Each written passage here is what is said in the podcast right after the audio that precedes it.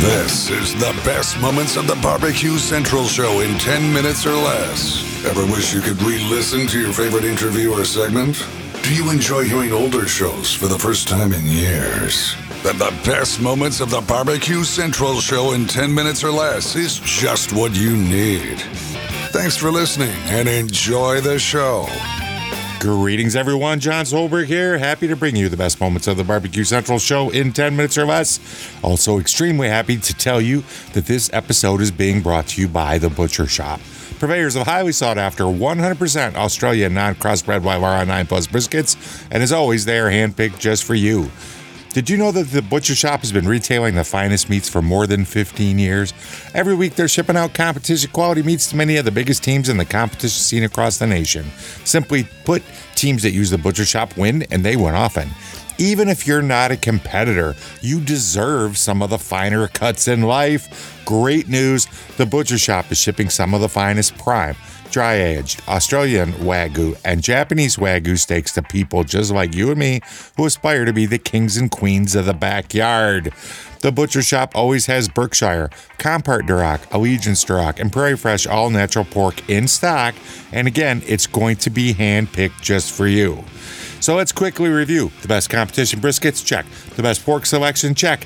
Giving you better overall options to cook at home, check. So you give the butcher Shoppe a call today, 850 458 8782. That's 850 458 8782. Please mention the Barbecue Central show, and you're going to get 10% off your entire order each and every time. You can also go check them out on Facebook facebook.com slash the butcher shop shop is spelled s-h-o-p-p-e drop them a message give them a like you know the drill the butcher Shoppe home of the 100% australian non-crossbred Wylarah briskets i'm going to jump right on into this and let greg make the introductions today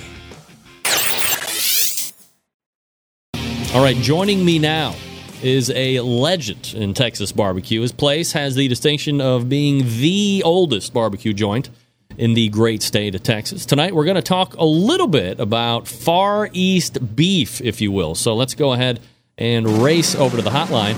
And welcome the pitmaster of Southside Market and Barbecue, Bryan Bracewell, joining me here on the show. Bryan, how are you, buddy? Doing great. Good. Uh, Glad to be here. Yeah, absolutely. And appreciate you making time for the show tonight. Um, Bryan, if we could, uh, before we get into the Japanese talk and kind of learn about what you were up to, uh, you know, maybe just a, a, very thumbnail sketch on Southside Market, uh, as I'd mentioned in the open, oldest barbecue joint in Texas. So, you know, kind of how you when you guys got in business and, and how you've grown to present day.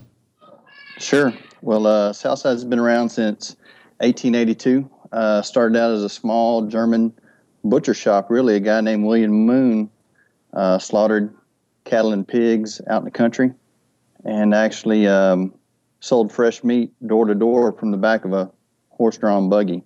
He'd drive to town and whatever he didn't sell that day, he had to learn how to smoke it or make sausage. And so, fortunately for us, he must not have been a very good salesman um, because we got into the bar quick. So that's got to be like a, a, super tough gig, right? You, you, don't sell. I mean, you you got a whole bunch of stuff on your cart. That's uh, that's the backbone of every small town butcher shop and a lot of uh, barbecue joints in Central Texas. Uh, as humble beginnings as as really just a small butcher shop, and um, what whatever was left over one day was on the menu the next day. And so in 1886, he opened up a brick and mortar uh, business in downtown Elgin. It was really just the uh, small town butcher shop that sold barbecue in the back. And fast forward uh, to 1968, my grandfather bought the business uh, from Mr. Moon, or not from Mr. Moon. It had gone through, I guess my grandfather was the sixth owner. Uh, quite a storied history. Uh, he had his history was in meat distribution. He was a salesman, worked for Armour, Swift and Company and um, actually called on this business. And those guys were looking to get out. State inspection was coming down the pipeline, and so he bought the business. Uh, and then I'm the third generation of my family uh, to work in it. So fast forward 47 years, and now we're the barbecue joint that still sells fresh meat on the side. We still have a butcher shop. Uh, we have a USDA inspected processing plant. We make and distribute our own sausage products. Same one one of the same ones that we made back in 1882. Um, and we just opened our second restaurant a year ago. So, do you have a uh, a Southside Market potential next generation owner in the mix too to keep it going? I told my wife when we got married, you know, that's kind of the retirement plan for a family business, and so I started working here when I was 12. Um, and we were aging a little bit. I just turned 40, and luckily we got twin nine year old boys on the ground right now. So uh, there, that's that's the retirement plan. There you go, double pit masters in the making. So uh, got a got a good uh, history to follow for sure. All right, so if you could talk to me a little bit about how you were able to kind of get over to Japan and you know what the what the idea was for you getting over there and what you're going to be talking about. Sure. Well, I um, I graduated from Texas A&M University, have a degree in meat science and technology, and so I stay in pretty close touch, just 90 miles down the road from us. So I stay in pretty close touch with those guys, and through them, the meat science department uh, have some relationships with the Texas Beef Council, and therefore the United States Meat Export Federation. And the Texas Beef Council and the USMEF, they're always looking to uh, drive exports uh, and um, raise the demand for beef not only in Texas and in the states but worldwide.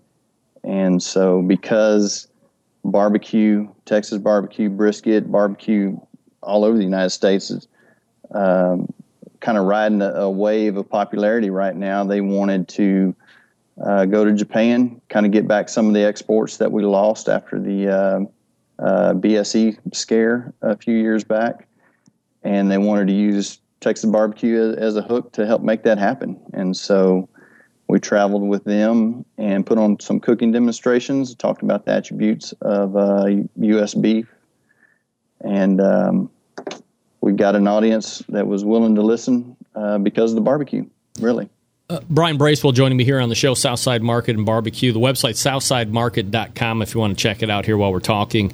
Uh, Bryan, I guess you know the first thing that jumps off in my mind, you know, there'd be a lot of foreign places that I that would seem to make a lot of sense to me that you would bring a, a Texas guy or you know somebody that knows American barbecue and the meat and stuff because maybe that's something they just don't have a lot of. They don't have access to meat.